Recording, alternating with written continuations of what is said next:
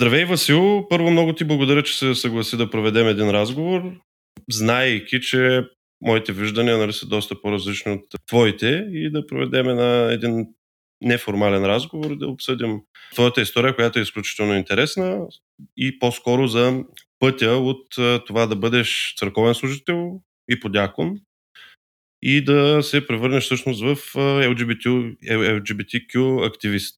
Бих те помолил само първо да разкажеш малко тази история, която ти беше споделил в една статия, която предизвика и така интересни полемики. Всъщност, как се озова в църквата, как взе решението да излезеш от църквата?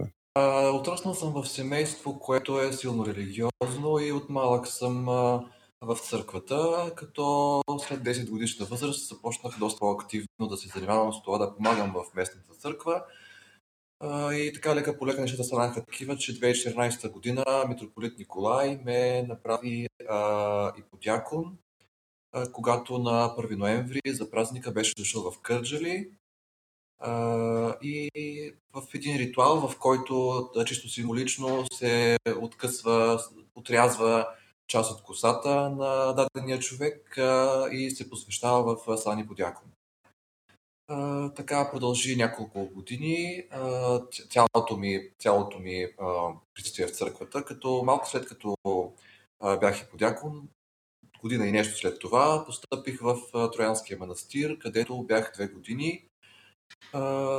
Доста не църковно и не християнско ми беше там, но ми помогна да, да, така да се самоусъвършенствам по доста странен начин и да стигна до своите изводи. От а, достигане до своите изводи, какво имаш предвид? Ами, а, своите а, лични м, убеждения спрямо това какво е вярата и какво не е. И спрямо това какво наистина искам да правя в живота си. Ти в статията, поправи ме ако греша, споделяш, че всъщност никога не си се чувствал съвсем на място в църквата. Ами да, не съм, защото съм сложен там по, по семейна линия, как да го нарека. Не съм бил по собствено желание а, част от църквата. Просто когато човек не, а, не, не прави нещо с желание, той не може съвсем да се идентифицира с него. Добре. Тогава какво те задържаше в църквата всъщност? Защото ако в началото е било под а, давлението, да го кажем, на родителите или заради тяхно решение, какво те задържаше в църквата през това време? И а, на първо място ме задържаше това, че това беше цял живот единствената ми среда и всичко останало беше доста непознато. И обикновено човек, колкото и да се чувства зле в своята зона на комфорт, той трудно я напуска. Това бих казал като първи мотив. Втория мотив е, че а, това беше за мен а, едно а, така един добър начин да си изкарвам прехраната, както се казва, и а, не исках да започвам от нулата да търся нови а, пътища. Което, разбира се, в един момент стана така. И 2017 година края бях напуснал а, църквата след доста интересни а, събития. Имам въпрос. Ти кога осъзна, че всъщност си човек с нетрадиционна сексуална ориентация? Може би на около 12 години осъзнах а, по, по начин, по който беше категоричен за мен. А, нали, гледайки порно, а, виждах, че така, как да го кажа, батковците ми харесваха повече от каките. И това беше един а, така не, недвузначен отговор какво, какъв всъщност съм. Сега аз бих те задал въпроса, не се ли чувстваше некомфортно при положение, че така като позволи ми християнския термин мъжеложец, всъщност да си същевременно и църковен служител, но ти имаш а, една интересна гледна точка, която се представя в една статия. Ако можеш да споделиш малко повече и за това какво ти смяташ всъщност, какво казва християнството за хомосексуалните отношения? А на първо място, ами а, при мен не е съществувало такова вътрешно противоречие, каквото би съществувало в човек, който е а, силно религиозен, едновременно с това и хомосексуален. А, една вътрешна така борба между едното и другото се води при доста хора. Но поради факта, че не съм бил силно вярващ, това нещо така ме е пропуснало. А относно статията, статията беше публикувана преди около месец, където а, така давам едно свое, то не точно свое, понеже това не съм единствения, който има подобно тълкование на дадени цитати в Библията. А, тълкование, което а, показва един друг начин на разбиране на тези цитати. Значи, като начало искам да започна с цитата от книга Левит, като не мога точно да кажа точно къде се намира, но а, подобен цитат в книга Левит е един. А, той гласи, не лягай с мъж като с жена, това е консултиране, нещо подобно, по, по, по памет го цитирам. Значи трябва да имаме предвид, че а, по това време, а, чисто социално, жената се е считала за по-нисша от мъжа. И също секса се е служила и за, и за един вид подчинение на, на жената от мъжа. Тоест е било доста голямо унижение даден мъж да бъде сексуално подчинен от друг мъж. А, и именно това се има предвид книга Левит, под цитата в книга Левит. А, и ако може по друг начин да бъде перифразиран този цитат, би гласял а, не, а, не унижавай сексуално мъж, както го правиш с жена. Един вид не, не му сваля статута до статута на жена. Да, да, важен е историческия контекст, защо въобще е писано това нещо. Както знаем, книга Левит е с а, доста голяма част от нея е с правила, които да разграничават еврейския народ от околните езически народи. И всяка една практика, правена от езическите народи, е забранена в, а, при евреите. Както знаем, има така практика с чисти и нечисти животни. Те всъщност не са нечисти като нечисти, а са нечисти, защото се използват в ритуалите на езическите народи наоколо. Тоест, той има един израз за, за чисти всичко е чисто, за нечистия всичко е нечисто. А, тоест всичко използвано от нечистия става нечисто. И един вид, всяка една практика правена в религиозен план, разбира се, от езичниците, бива забранявана в какъвто и да е план при евреите. Една от тези практики е била така наречената а, култова религиозна проституция при една от, е, един от народите около а, еврейските земи. И за да се разграничи еврейски народ от, от, от, от тази практика, става така, че му бива забранено да, дори извън религиозен смисъл, да извършва подобни актове. Друг цитат, сещам се, а, след малко ще се върне към, отново към Стар Завет. Друг цитат е а, от първа глава на Римляни 1. А, всъщност от първа глава на Римляни. Посланието на Светия апостол Павел към Римляни.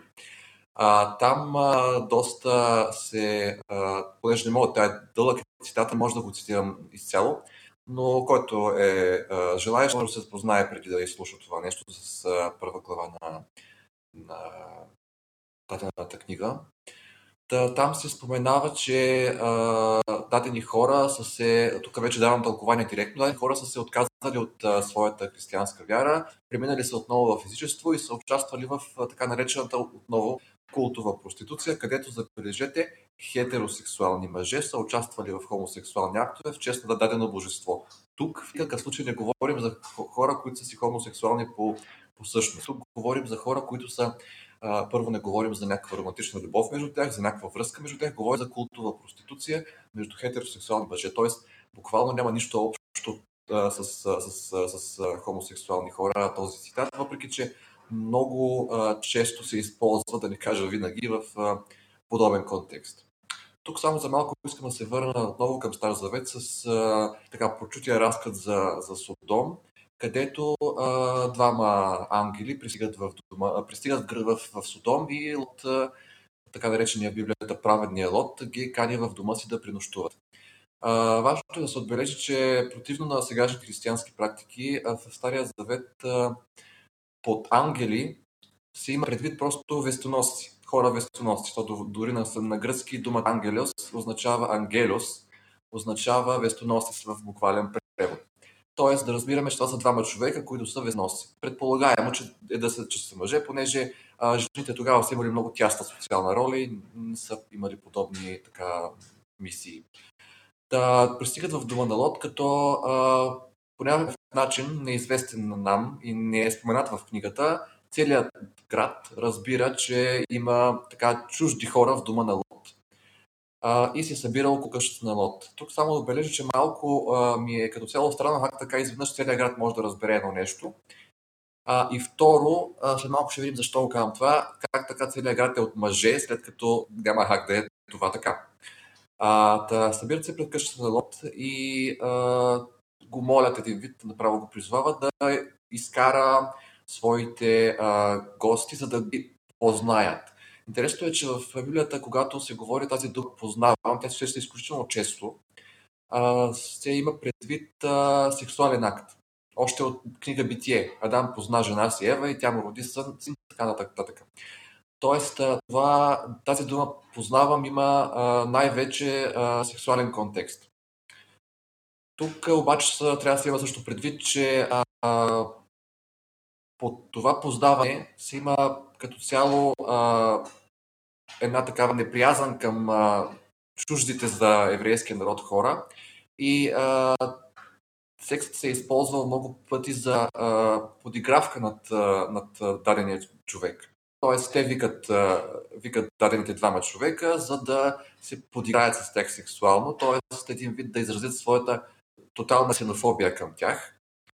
А, интересното е, че в същия момент Лот предлага дъщерите си на тях, което аз а, не знам по какъв начин и защо бива наречен праведният Лот, след като той доброволно предлага дъщерите си да бъдат изнасилвани. А, разбира се, а, тук има и тълкования на светите отци, които казват нещо, с което категорично не съм съгласен, защото няма малък и голям грях. А, те казват, че Лот им е предложил по-малкия грях един вид да, да насилят жена, отколкото да насилят мъж. А, но това е абсурд, тъй като насилието си е насилие, сексуално независимо над жена или над мъж. Поне според мен. А, запознал съм се с тълкованието светите отци относно, относно цялата а, история за Содом и категорично не съм съгласен, че там става въпрос за каквото да е хомосексуално, тъй като не се има предвид въобще за романтична любов между двама човека. Тук говорим само за една сексуална подигравка с гостите на Лот. Та, това накратко мога да кажа. Добре, аз ще си позволя, няма да вляза в големи детайли, ще си позволя да не се съгласа с тази интерпретация. Ти в началото спомена, че тя не е само твоя, разбира се, има и други. Мен а, проверих, нали, основно а, хората, които се придържат към тази теза с подобен тип тълкования на определени части от писанието. Та, не се съгласявам по проста причина, че аз съм съгласен, че много от нещата са писани в исторически контекст, който ние трябва да познаваме не мога да се съгласа с тезата от една страна, че тогава едва ли не е сексуалния акт в Левит, това, което цитираш, е свързан с подигравка само и изцяло. За мен, на мен ми звучи доста свободна интерпретация. Но за да не влизам в детайли, ще кажа това, което аз открих, кои хора всъщност се придържат към подобни тълкования към текстовете. Това е, най-често е група от протестанството, от тази деноминация, която те дори си имат така гей християнска общност. Ти знаеш, тя не е, протестантската общност не е много хомогенна. И голяма част всъщност и от протестантите пък осъждат своите колеги протестанти. Но ако погледнем православната църква, там мисля, че знаеш много добре тълкованието какво е официално на православната църква. Нали? Православната църква е категорично, че да бъдеш мъжеложец е грях. Но аз, примерно, като уният, понеже аз принадлежа към тая, тя е доста малка група всъщност в България, на хора, които спазват източно православния обред, но признават папата, грубо казано, за да е по-разбираемо.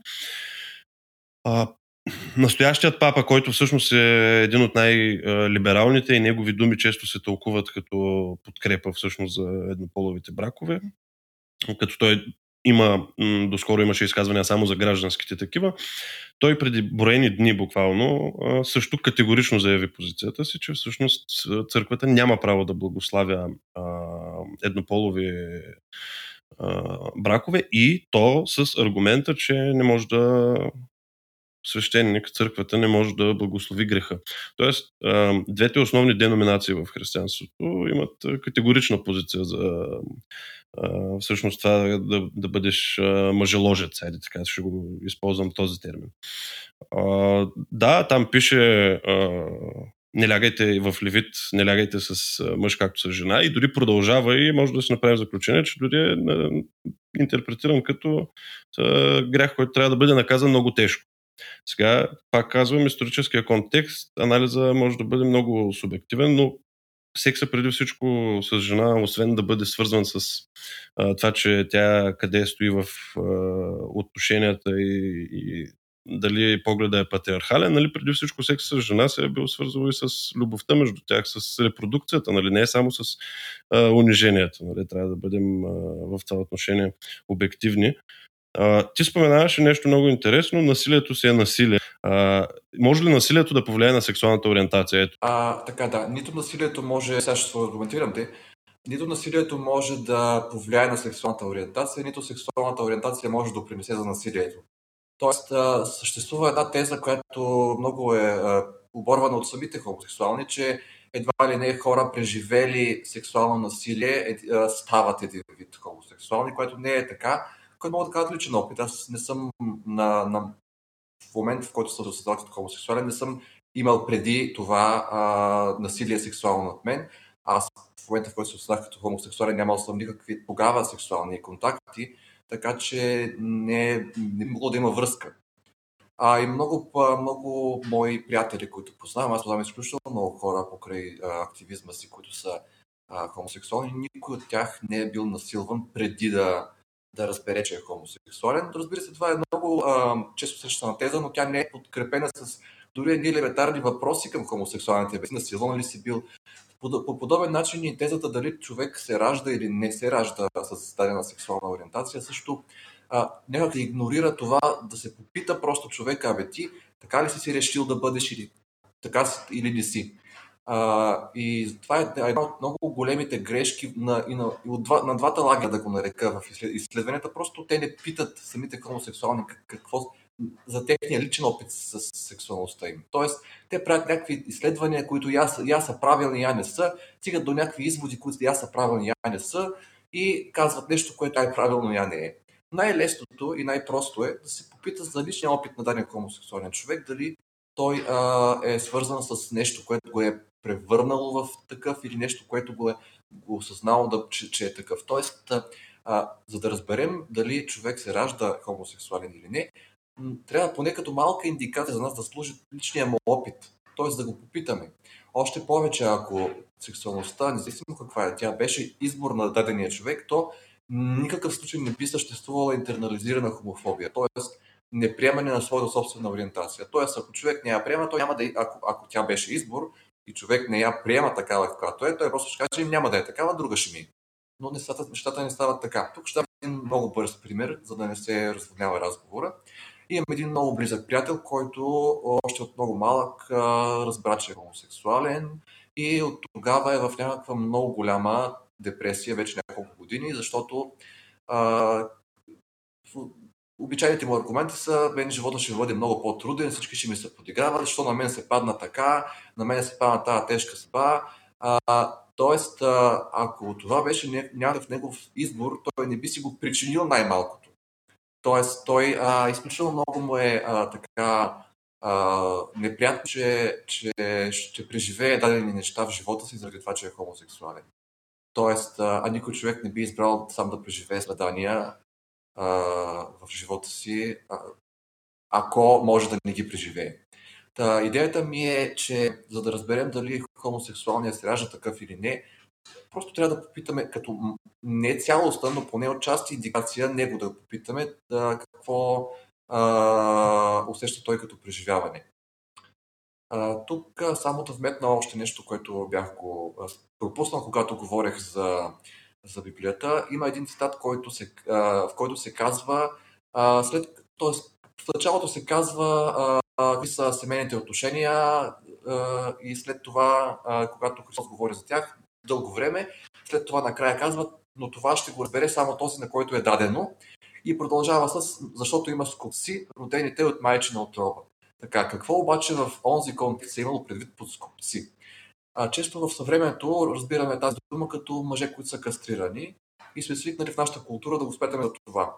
Но в древните култури, а, така, мъжете, които са пазили а, така, помещенията с, а, още в полигамните връзки а, с, с жените помещенията, а, са се набирали такива, които са доказано с липса на интерес към женския пол, мъже. И чак ако се а, има някакво съмнение, че този човек е, има евентуално и към жени а, привличане, то чак тогава се скопява а, насилствено.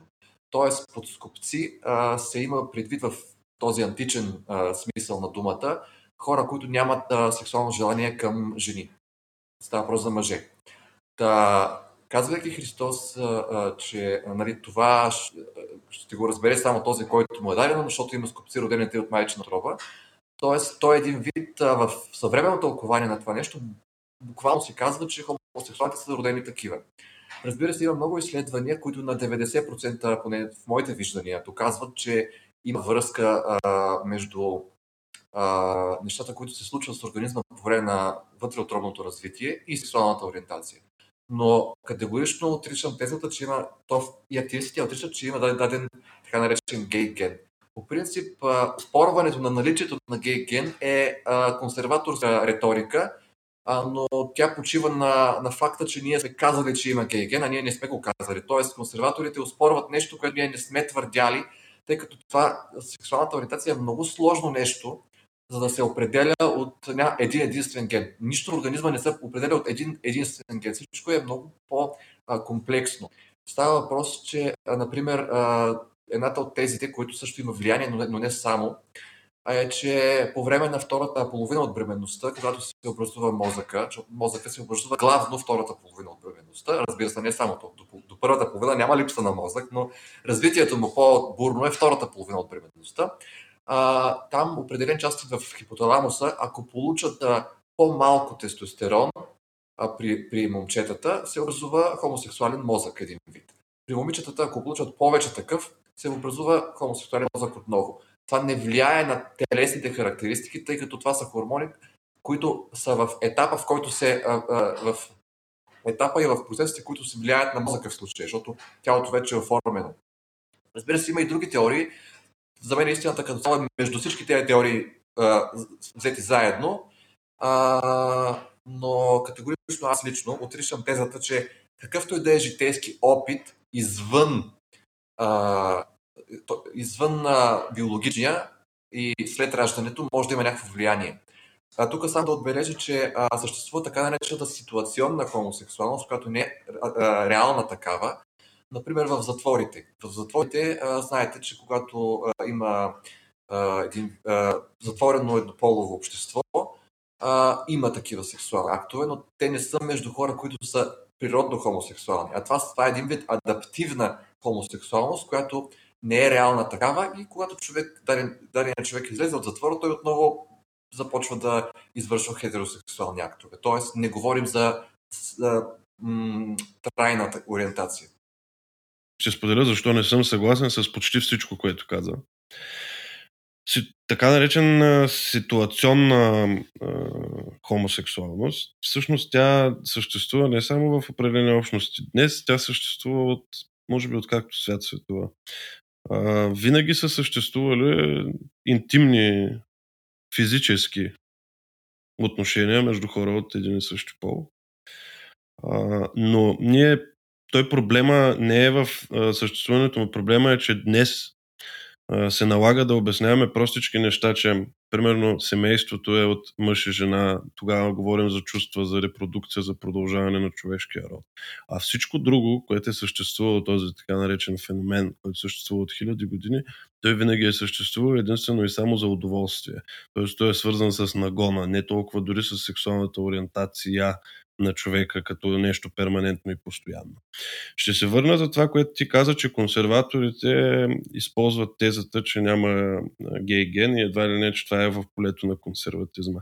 Това е в полето на науката, защото до резултата, че няма нито един гей ген, се достига след изследване най-бащабното до сега провеждано на тая тематика, в която са изследвани ДНК пробите на 500 хиляди души, на половин милион души. И при оповестяването на резултатите в сайта на изследването, то си има отделен сайт, е упоменато, че дори при представянето на резултатите се, са си партнирали, забележи, с LGBTQ активисти, организации, хора, които се занимават с техните права, за да могат те, видиш ли, да представят така меко нещата, че да не вземат някого да, да засегнат. Всъщност, изследването показва, че няма ген в цялост, който да определя сексуалната ориентация. Показва друго, показва, че в ДНК-то дори има частици от различни а, гени, които могат да повлияят върху сексуалното поведение на индивида, до толкова, доколкото между 8 и 25% в цялост. И то е свързано не толкова с ориентацията, колкото с нагона, нивата на нагона. Отхвърля се тезата дори, че а, въобще по някакъв начин ДНК-то може да повлияе на сексуалната ориентация и с още един аргумент, че те са изследвали дори и а, близнаци, всъщност, които, чието генетичен материал е изключително сходен, да не кажа еднакъв на 100%, и там се наблюдава хора с различна сексуална ориентация. Връщам се към след това. Пак казвам защо правя това уточнение. Защото това казва науката, това казват изследване, това не го казва консерватор някой си или аз, защото съм консервативен и така нататък. Връщам се на предходната теза и за насилието, в която ти споделяш според лични наблюдения. Аз, за да си изградя мнение за нещо, никога не бих изхождал от личния опит. И ще кажа защо. Аз като консервативен човек комуникирам с хора с нетрадиционна сексуална ориентация, защото аз като християнин не презирам грешника, презирам греха. А, моето, аз не съм, нали, според моята вяра, аз дори нямам право да съдя хора, които дори, въпреки че според мен моите вярвания а, извършват грях. А, аз пък мога да кажа нали, като аргумент, ами тези пък, които аз познавам, те са били а, жертва на насилие. Но това не би бил валиден аргумент, защото тук сблъскваме моя частен опит с твоя частен опит, които а, те може да са коренно различни и всъщност да не ни дават информация. И тогава опираме до науката. Всъщност не е вярно, че никой не ги е питал. Подобни изследвания се правят постоянно. И всъщност дори а, м- на сайта на, не знам на български как точно ще се преведе, може би в САЩ Департамента за обществено здраве, може би е най-коректният превод, не съм сигурен в това, но там има публикувани, защото знаеш има HHS Public Access, там има публикувани редица изследвания. Има едно дори, което е обзорно, разглежда именно това. Общува се с определени големи хора. Повечето изследвания са в рамките, които аз срещнах. Те са може би 15 на брой различни, а, които първо правят обзор на други налични изследвания, които не са правени от тях като институция. А, това, което две, две основни ще си позволя да говоря за тях, защото те са едновременно изключително обзорни, разглеждат от различни държави национални изследвания и синтезират в себе си. И едното е точно свързано с това, бил ли е обект всъщност за кого е по-характерно да е бил обект на насилие под каквато и да била форма. Тук говоря за а, малтретиране, говоря за физическо насилие, говоря за сексуално насилие, говоря и за а, психически, психическо насилие. Това, което е свързано с изживяванията на индивида в по-ранна детска възраст, всъщност, и което цитира 66 други национални изследвания, показва категорично, че сравнявайки Всъщност те дори правят разделение между хетеросексуални, бисексуални и хомосексуални.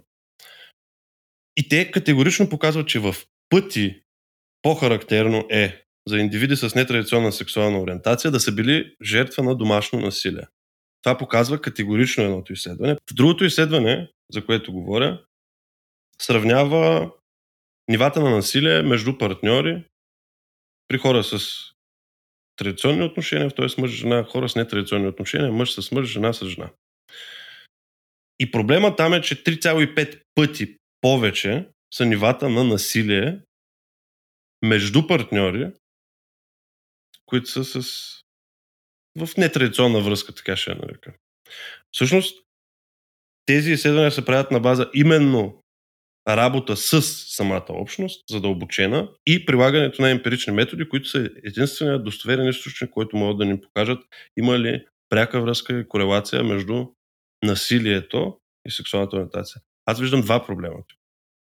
Единият проблем е, че говорим за много високи нива на насилие в детството, които са по-характерни за хора с нетрадиционна сексуална ориентация, и говорим за насилие между партньори след това, когато те са в отношения. И добавям още нещо от изследването за гените, което пак казваме в полето на науката, не е измислено от някой консерватор. Там се казва, това показва, че сексуалната ориентация е нещо много комплексно и изключително голямо влияние имат факторите на средата. Затова смятам, че има пряка връзка между насилието и сексуалната ориентация. А, така, благодаря за, за гледната точка. Няколко а, забележки имам по въпроса. А, да, това, че са имали насилие, обаче не може да бъде доказателство, че заради насилието а, са били а, са станали хомосексуални, тъй като много деца, които много от малки им личи а, и имат а, така нетипично за пола си поведение, а, а, имат а, проблеми в семейството, свързани с насилие. Тоест, заради това, че са хомосексуално, стават жертва на такова насилие. Аз а, тук не мога да, мога да говоря и от личен опит, а, тъй като а, не, аз насилие не съм преживял като малък, но от може би около 2-3 годишна възраст, максимум даже, а, съм проявявал без да имам насилие в семейството, без да имам даден проблем в семейството, а, който да бъде а, подтикващ, съм а, имал а, нетипично за пола си поведение. Разбира се, това са стереотипи, но когато а, човек има така а, женствено поведение и, а, например, типично женствени занимания и си играе само с помощта такива неща, това малко или много родителите му го виждат и в определени ситуации а, започват да го така, тормозят един вид. Така че тук по-скоро връзката е обратна. Не тормоза да е причина за хорността на детето, а обратното. Аз също мога да цитирам доста изследвания, които са казали обратното. Тук а, за мен, аз както казах преди малко, а, всяко едно изследване а, е на 80% обективно, защото изследващият винаги има някакви предубеждения, някакви предразсъдъци и всякакви неща, които малко или много му а, правят така, че в главата му същите данни изглеждат по различен начин. Причина и следствие не винаги става както как биват показвани. И както казах аз, в случая е наобратно. А, насилието в, в хомосексуални двойки а, е проблем но не хомосексуалните двойки са проблем. Тоест, трябва да, да се, ако има наистина такова, но аз силно се съмнявам в резултатите от това изследване, то трябва да се борим срещу насилието, а не срещу хомосексуалните. Тоест, ако, има, ако в някое хетеросексуално семейство има насилие, ние ще се борим да развалим това хетеросексуално семейство или ще се борим да прекратим насилието в него. Още повече а, относно семейството и такива и, а, като институция, ти, ти започна с това самото начало, че а, винаги е имало други, обаче гледам първоначално, защото те са семейство. Така, първо, семейството като понятие е културен продукт и социален конструкт. То не е нещо, което е нали, в природата при животните семейство няма. Тоест, то е а, е един създадено от хората. Така. А, да, двойки има при животните, но, но не по-различно. В смисъл, семейство като институция има само при хората и това е ясно, защото само при хората има така, толкова сложно, а, а, такива сложни взаимоотношения и така нататък.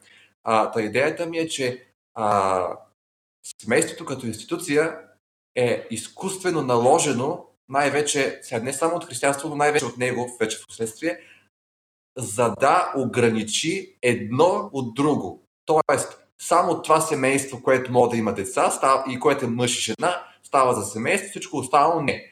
Но тук идва, идва въпроса, какво правим с тези семейства, които са от мъж и жена и един от тях не може да има деца? Трябва ли, трябва ли да им забраним да правят секс и трябва ли да им забраним да имат, да, да имат семейство? Това е една да ръка. Тук мисля повечето хора, колкото и консервативни са, биха казали, че абе няма да я забраним. Така.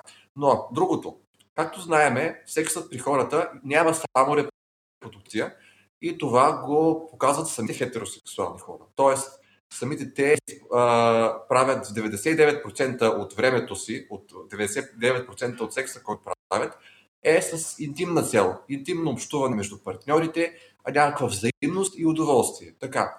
А, като а, самите те доказват, че това не се прави само с... Т.е. реалността доказва, че сексът не се прави само с репродукция. Дори това е най-рядкото му използване. Разбира се, това говори налито на презервативи, още дълбока древност. За това говори наличието на орален секс, наличието на мастурбиране, наличието, наличието на анален секс. Тук говорим само за хетеросексуални двойки.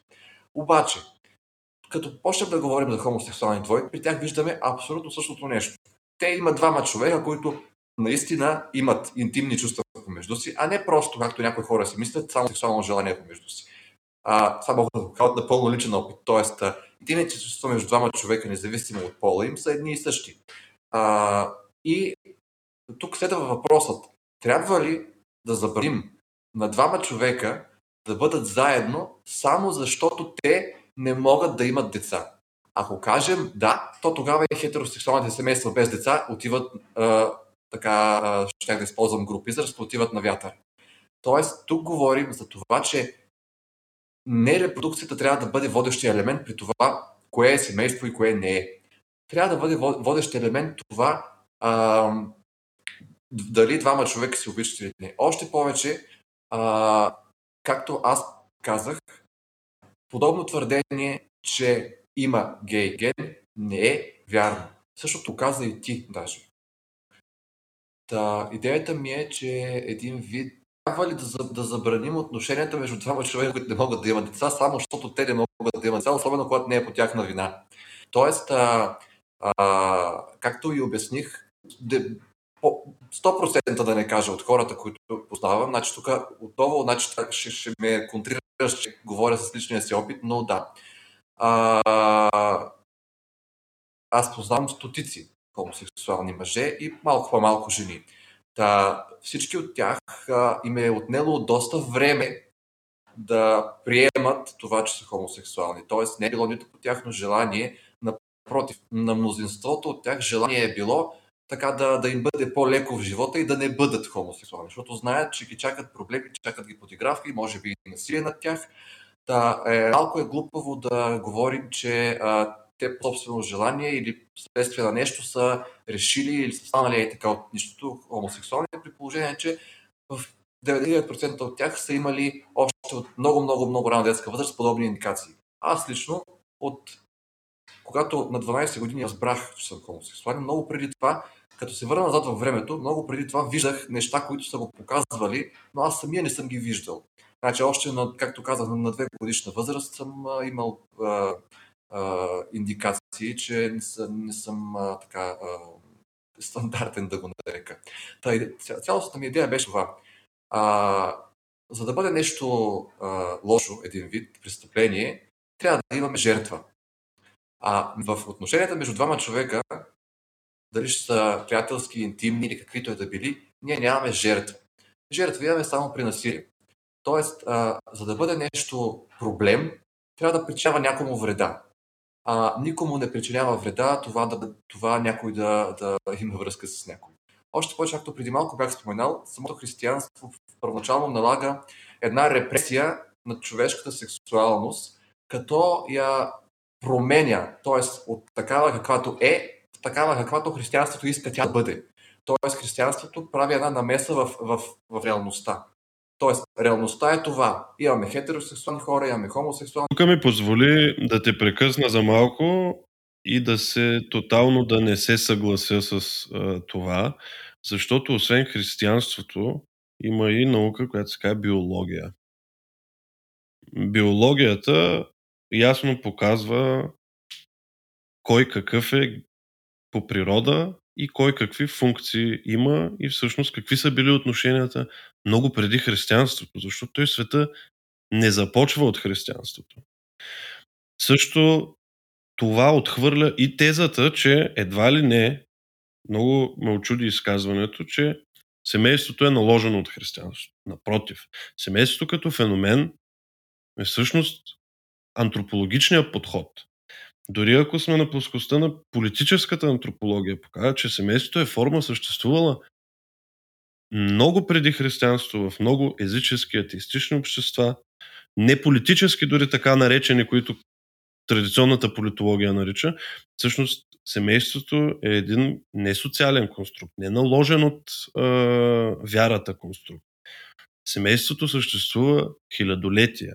Защото сега да сравняваме с животните и всъщност има индикации, че някои животни пък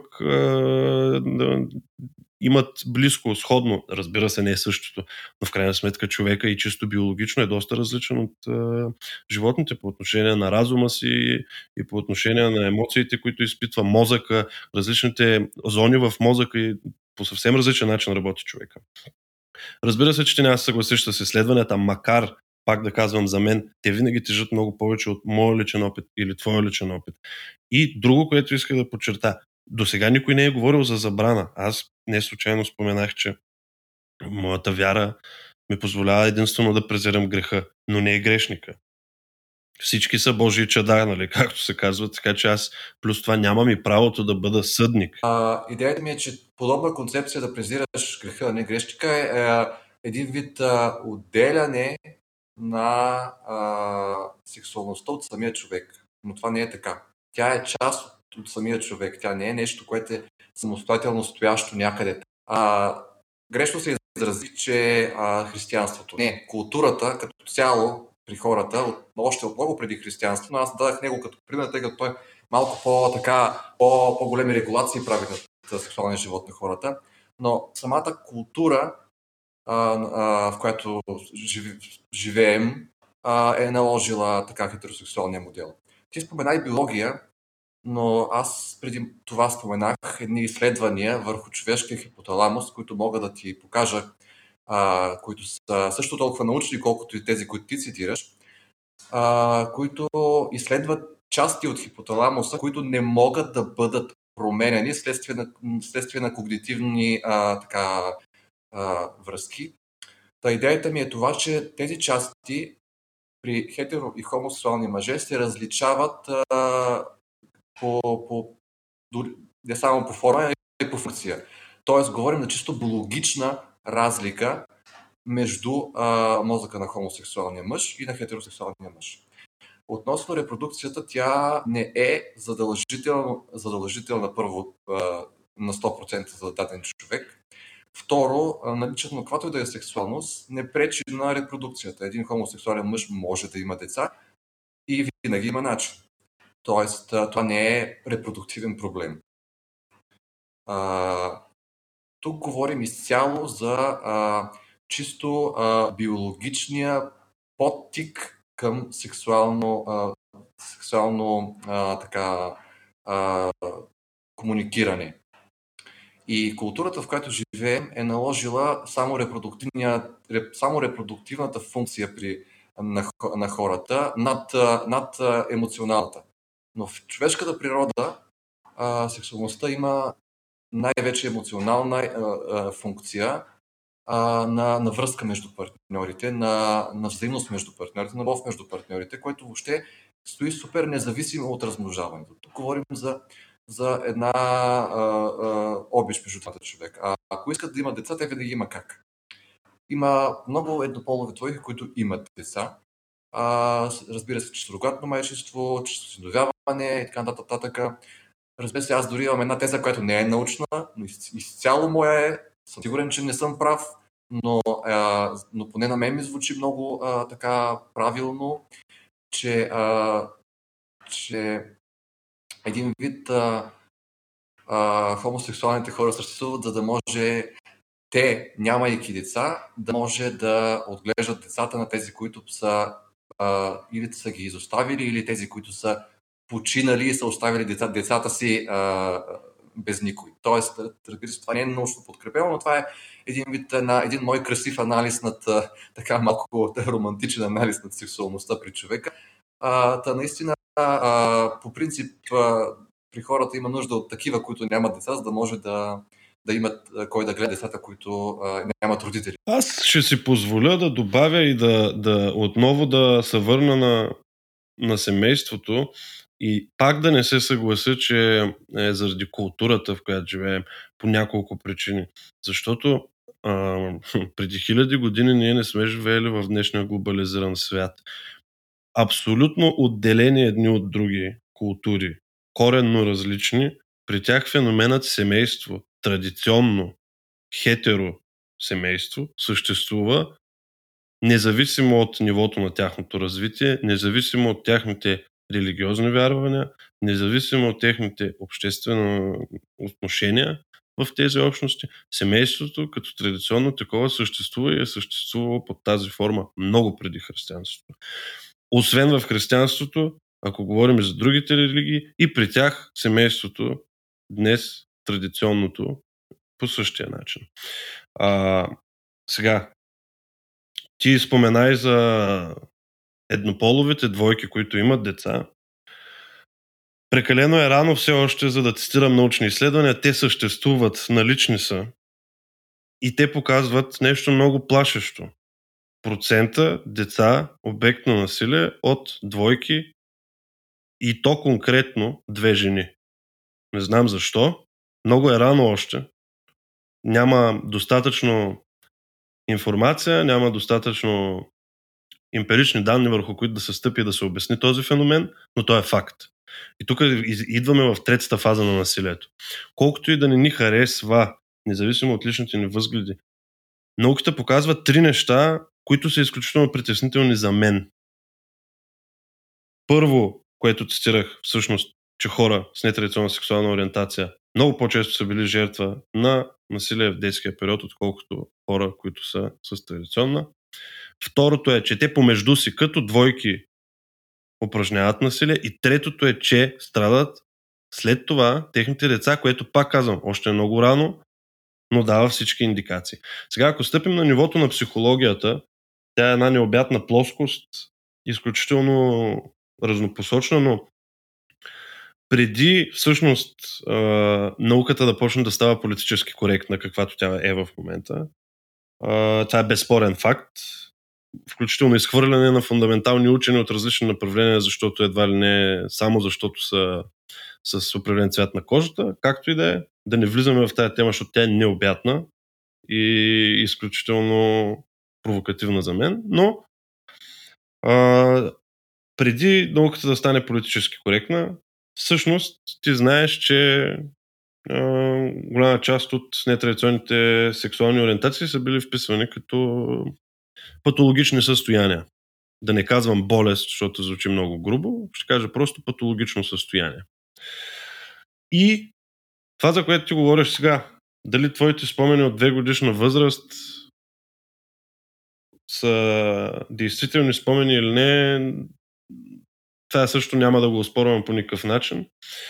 А, и то не защото ти искаш да излъжеш, а защото просто мозъка е склонен после миналото да го пречупва през различна призма в зависимост от сегашните ти възгледи и сегашното ти възприемане за себе си, но пак казвам, няма да оспорвам, няма да влизам в този диалог.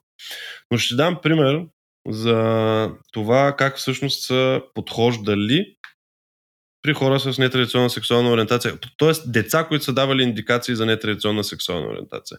В много от случаите те са откривали, че това е патологично поведение, породено от определено, определена емоционална травма. Било то липса на внимание, било то нещо друго. Но има установени случаи в медицината, които са били лекувани чрез терапия. И се оказва, че хората всъщност не са с нетрадиционна сексуална ориентация. Като деца просто нещо много емоционално преживяват и те го изживяват по този начин. Като изключително характерно това е било за семейства, в които има две деца, момче, момиче примерно момичето е с увреждания, искат повече внимание отделят на него и момчето в своя детски мозък, в а, своето възприятие за света, решава, че за да получи по-голямо внимание от своите родители, той трябва да бъде момиче и започва да се облича като момиче. Това са случаи констатирани от специалисти, неща, които са документирани, не са моя интерпретация, свободна интерпретация. Сега, обаче днес ние живеем в свят, който насърчава всъщност хората, децата, нали, оставете децата да бъдат такива каквито са, защото вие ще им нанесете щети. Аз пък смятам обратното. Ние ще им нанесем щети, ако не разберем всъщност дали тяхното поведение не се дължи на емоционална травма. Защото лекувайки и връщане от патологичното към нормата, колкото и политически некоректно да звучи в ден днешен, според мен е много по-благородно, щадящо за децата.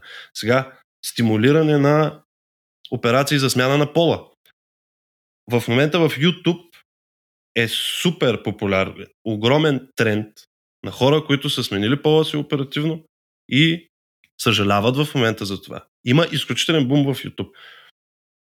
На влогари, които, защото сега е модерно, нали, да, докато беше мода да се насърчават хората, в момента се установяват два проблема. Всъщност, единия а, проблем е, че а, всъщност това, което те са смятали а, дисфорията, като тук вече излизам вече от плоскостта на, на, на сексуалната ориентация, по-скоро за собствената сексуалност, възприемането на индивида за, и като, а, което пак има пряка връзка с това, за което говорим. Ще кажа защо.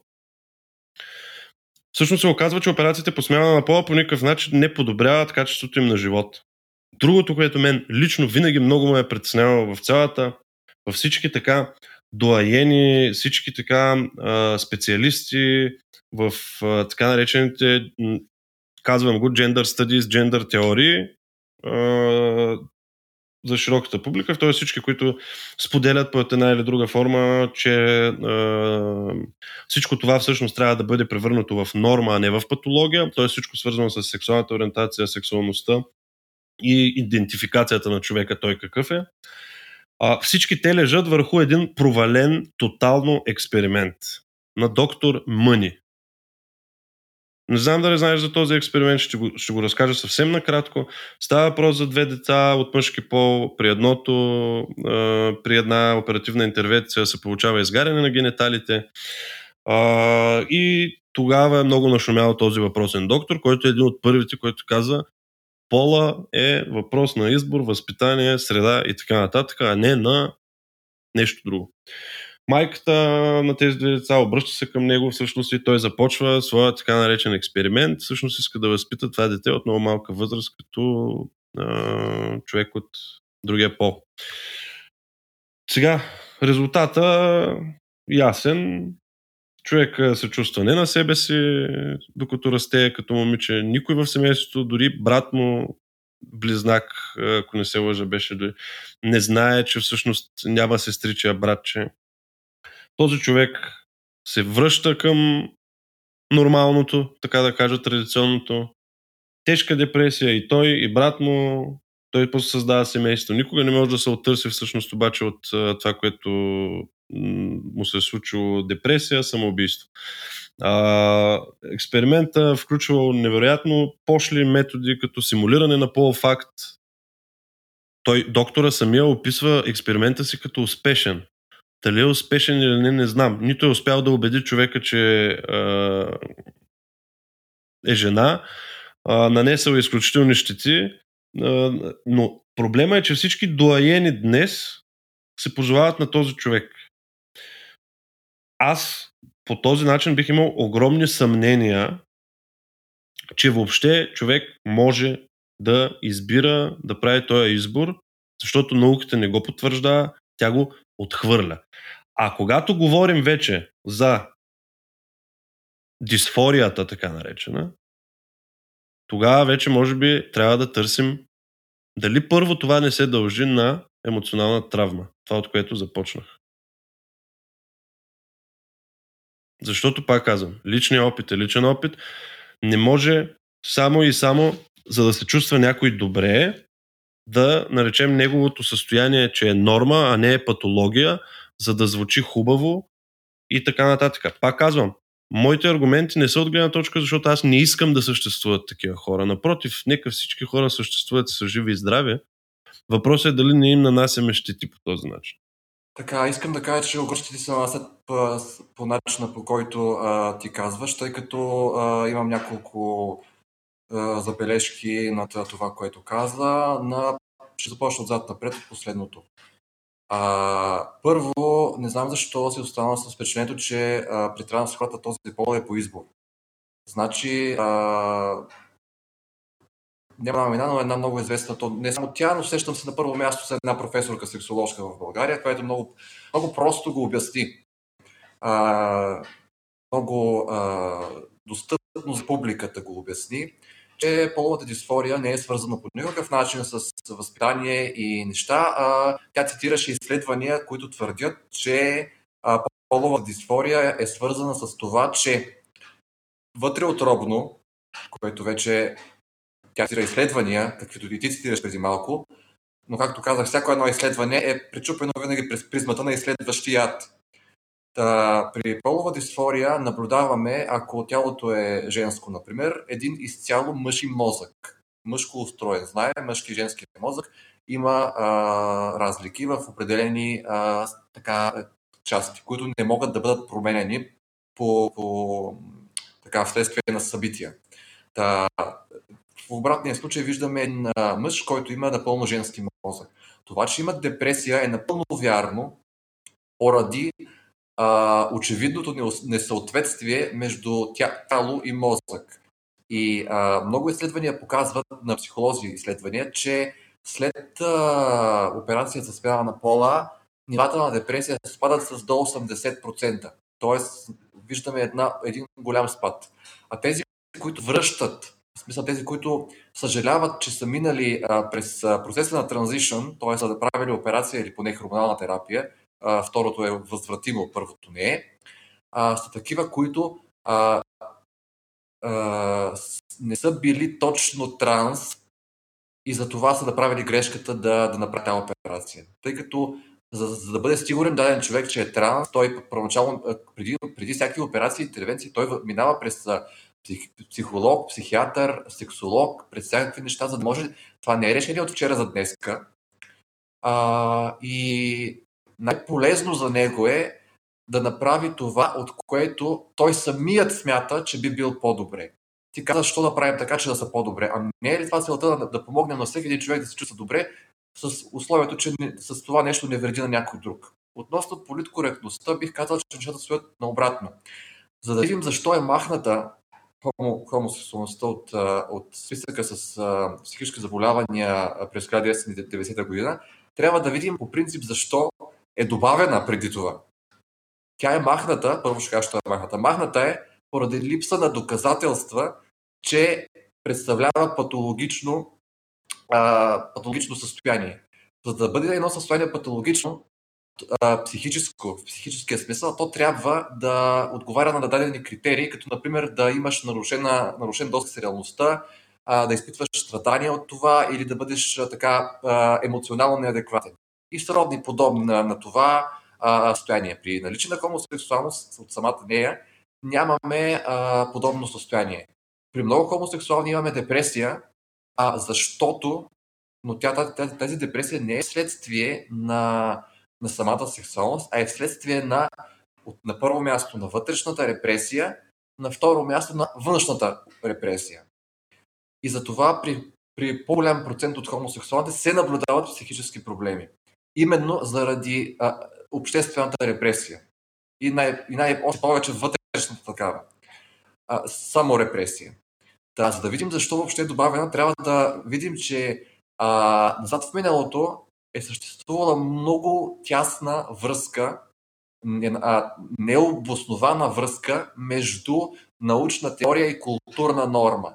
Тоест, науката не е търсила дали хомосексуалността представлява проблем здравословен, а просто е взела а, от, а, така, от културно-религиозният фон, на, на, в който е била тя, по, по подразбиране е взела факта, че е.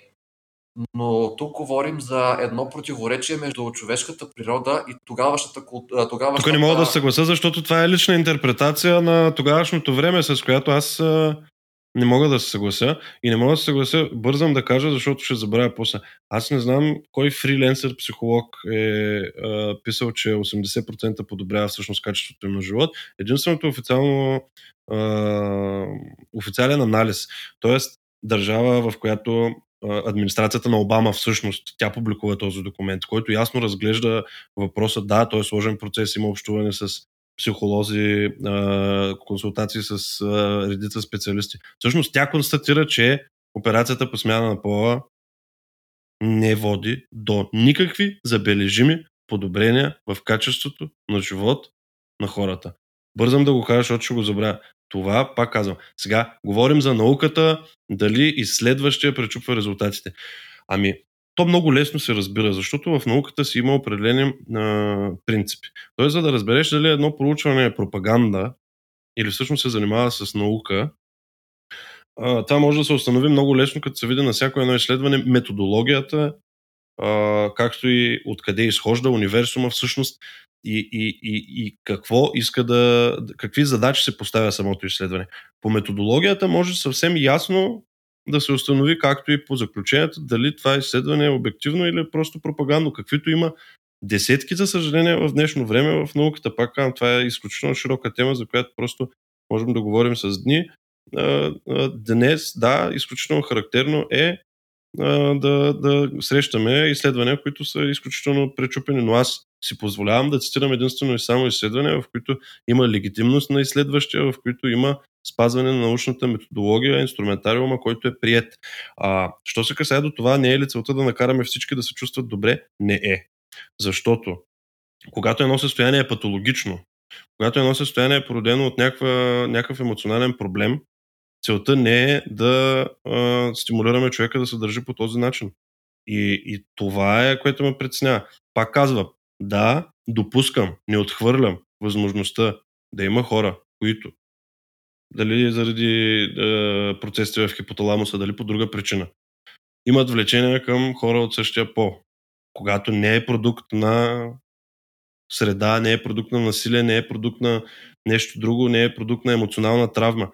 Нямам никакъв проблем, но първо трябва да установим дали е така. Преди да започнем, преди да трябва да осъзнаваме каква отговорност носим всъщност с това да определяме, че всичко е норма. Защото в много ситуации не е.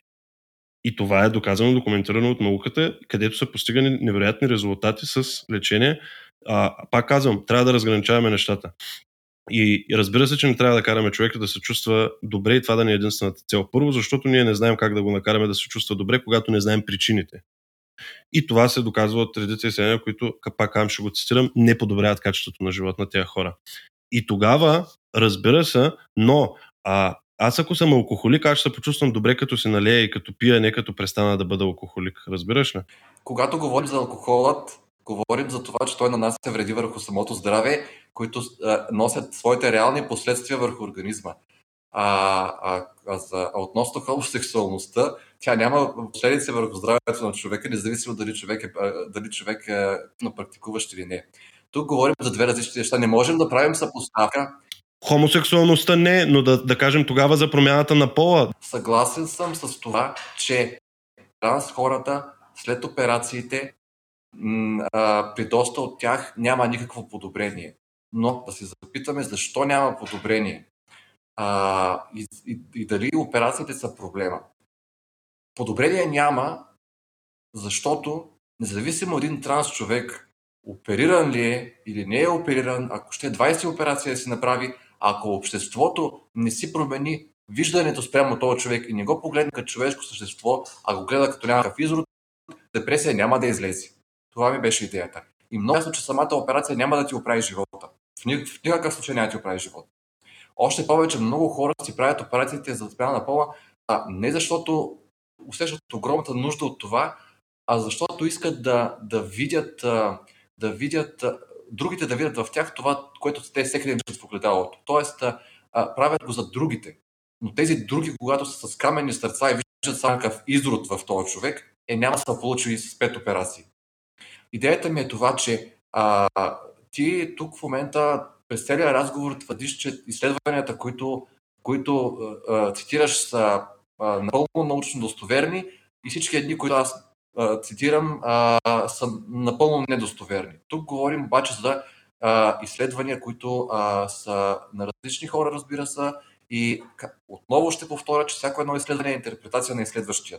Тоест, а, не можем напълно, както аз не игнорирам те неща, които ти ми каза, аз съм запознат с тях, така а, чисто информативно не игнорира и това, което аз казвам като изследвания, тъй като наистина а, в хипоталамуса има части от части от него, те в мозъка, които не могат да бъдат променени и които, които наистина показват съществени разлики между хомо и хетеросексуални хора и между транс и нетранс хора. Тоест, говорим, че има биологична база. Аз мисля, че има леко неразбиране. Аз това, напротив, дори точно това изследване казах, че не го отхвърлям. Аз успорих единствено, когато говорим за резултатите от операциите за смяна на пола защото има официално изследване на хората, които са се занимавали с този процес а, което в случая аз бих приел за по-достоверно, а това за хипоталамус аз дори казах, че мога да се съглася и няма да го оспорвам по никакъв начин. Ага, да, разбирам. Да. Аз по никакъв начин няма да оспоря изследването, което твърди, че след операцията няма никакви промени. И казах защо. Тъй като няма промени в, в обществената нагласа и все още хората гледат тези хора като на изроди. С операция или без операция хората пак ще гледат като буклук. А, та идеята ми е друга. А, един вид, за мен лично няма абсолютно никакво значение и за мен не, не бих искал дори да ми бъде тема дали, а, един, дали а, сексуалността или полова дали сексуалността а, е биологично обоснована или не е. Интерес на истината, това не играе роля в това дали даден човек би трябвало да има правото да бъде щастлив с човекът, когато обича. Тук въобще не говорим за биология и такива неща. Независимо дали изследванията, които казват, че има биологическа обосновка, са правилни или не, аз а, никога не бих а, а, а, разчитал само на това. Просто а, в една демократична страна, държава и въобще в едно общество, което иска да, да, да бъде в синхрон между си хората, да, бъдат, да живеят в, а, така, в мир, разбирателство и щастие, всеки да разбира другия, да бъде съпричастен, емпатичен. Не трябва да играе роля, да играе роля това дали а, някой човек е това биологично му е заложено или не. Просто трябва, според мен, да, да, да осигурим на всеки един човек правото, а, под условие, че това нещо не вреди на някой друг, правото му да бъде щастлив така, както той иска, стига това да не вреди на неговото здраве, както ти спомена с алкохолизма, което не мога да се сравнява с, с сексуалност, понеже е различно нещо. Да, а, самия дебат, дали това нещо е а, биологично обосновано или не, за мен е един от най-излишните дебати, които се водят. А това е дебат, който се води от години. И мен ми е супер нелепо какво ще стане пак, като се докаже, че е биологично. Така хората ще, ще променят ли виждането? Няма. Като се докаже, че е биологично, ще кажат, те са биологично извратени. И какво правим? Нищо не правим. Тоест, това нещо няма да повлия по никакъв начин. А, да, защо беше сравнението с алкохолизма, казвам ти веднага. Аз именно защото аз изхождам от гледната точка на емпатия, не на някаква омраза. Че първо трябва да установим дали при този човек това нещо е следствие на нещо биологично, дали е следствие на от друга страна на травма. И в този това да е избор единствено и само продиктуван от някакво неестествено състояние, което не е в синхрон нито с а, реалната, естествената му а, как да кажа, представа за сексуалността и сексуалната ориентация. Та, идеята ми е, че един вид а, няма а, напълно еднакви а, така, изследвания по въпроса, но а наистина има хора, при които има а, хомосексуално поведение, без да има реална хомосексуална ориентация. И такива наистина са били жертви на насилие и така нататък, но това не е извадка на всички хомосексуални. Та идеята ми е, че трябва да правим ясно разграничаване между поведение и реална сексуалност. При много от хората те са а, в две а, различни направления. А, има а, така а, много хора, които последствие на, на, на травми и такива неща наистина имат хомосексуално поведение, защото това е единственото, което са видяли един вид. А, но то, при тях това не е реална хомосексуалност. И при тях това нещо, да, при тях това нещо наистина е сред... Е, да, но има и такива, които не са, нямат, не са преживели а, тези неща, които ти описа, и при тях сексуалността е а, реална и а, в синхрон с, с, с, с тях. Тоест, тук говорим за две различни групи. Ти, сякаш говорейки за тези, говориш само за тези, които са преживяли такива неща. Съгласен съм. Съгласен съм. Абсолютно съм съгласен, нямаме спор по тази тема. Аз казвам абсолютно също. Нека да правим разграничаване между различните видове хора и нека подхода към различните групи да бъде различен. Тук нямаме никакъв спор. Абсолютно никакъв. Проблема идва от там, когато и самата общност, ти като активист казвам го на тебе, когато говори за тези хора като за, една, за едно цяло. Когато се говори, че това нещо трябва да бъде стимулирано, насърчавано а ние на първо място трябва да знаем причината. Дали наистина този човек по някаква... Каква е причината всъщност? Дали е проблем или не е? Това е големия казус. Що се касае за обществото, всички гледат на тях като изроди. Според мен изказването ти е доста емоционално. Слагаш подобно знаменател хората. Аз не гледам на такива хора като изроди, гледам на тях като хора, които са отклонение от нормата, но това по никакъв начин не, не значи, че те са изроди или имам агресия срещу тях или съм някакъв хомофоб, който иска да ходи и да ги бие по улицата. Нали? Абсолютно а, а, не мога да се съглася. А, но ще си позволя тук да направя една отметка. В много случаи LGBTQ общността прави лоша шега на хората с нетрадиционна сексуална ориентация чрез определен тип акции. Ще цитирам думи на човек, който познавам с нетрадиционна сексуална ориентация. Мен не ме е срам да си призная пред хората и да говоря за това, защото се притеснявам, че някой ще се отношението към мен или ще ме би, просто защото съм такъв. А защото ще ме асоциира с онези хора с латексови облекла и знаменца, да не казвам къде. Цитирам ти негови думи, това не е моя интерпрет. А, има практиката да се асоциира с активистите и активизмът, но общността на първо място не е хубава и това трябва да се знае и много активисти също не го знаят. И а, обикновено а, трябва да при такива каузи да има едно хоризонтално управление, а не активисти дадени да вземат каузата като своя и всички други да са подчинени на тази кауза. Това наистина понякога играе лоша шега и а, наистина трябва да, да се гледа подхода, по който се води борбата, дали не, не, не води до обратни резултати. Добре, понеже времето напредна час и 20 минути близо, пък планирахме към 30-40 минути да си поговорим, ще позволя да синтезирам това, което по-скоро е някаква консенсусна точка между двете тези. едното е първо, че трябва да знаем, че причините могат да бъдат много различни, за различен тип поведение, за различен тип ориентация, за различен тип въобще възприемане на себе си в света и подхода а, трябва да бъде спрямо различните групи, спрямо това откъде идва причината. Тук можем ли да се съгласим с така изказаната сентенция?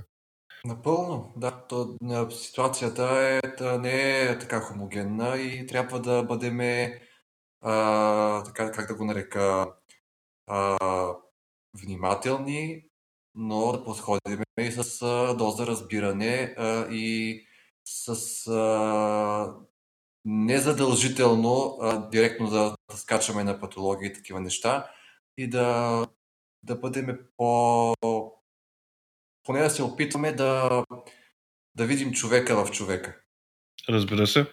Тук също пак казвам, нямаме, нямаме никаква, никаква дискусия по въпроса за човека. Самата фобия и омраза към друг човек, по принцип, е доста нехристиянска, дори бидейки християнин, консервативен, колкото и да си консервативен. Омразата никога не е добрия подход. Аз затова не мога да кажа, че мразя някога. Аз не мразя. Нямам фобия към различните хора от мен. Не могат всички да бъдат като мен. Както очаквам да няма омраза и към мен от различните, както очаквам и да може по-често просто да си казваме тезите, не да се псуваме по интернет и да се провокираме, ами да може да провеждаме такива разговори, в които да представяме гледните си точки. А, това е грозно и от двете, от двете страни подобно поведение. Абсолютно, ами радвам се така, че приключваме с а, нещата, по които се обединяваме и сме съгласни, с позитивен тон, нещата, различните гледни точки, те в хода на разговора така или иначе успяхме да ги изкажем и много ти благодаря за отделеното време. И аз благодаря.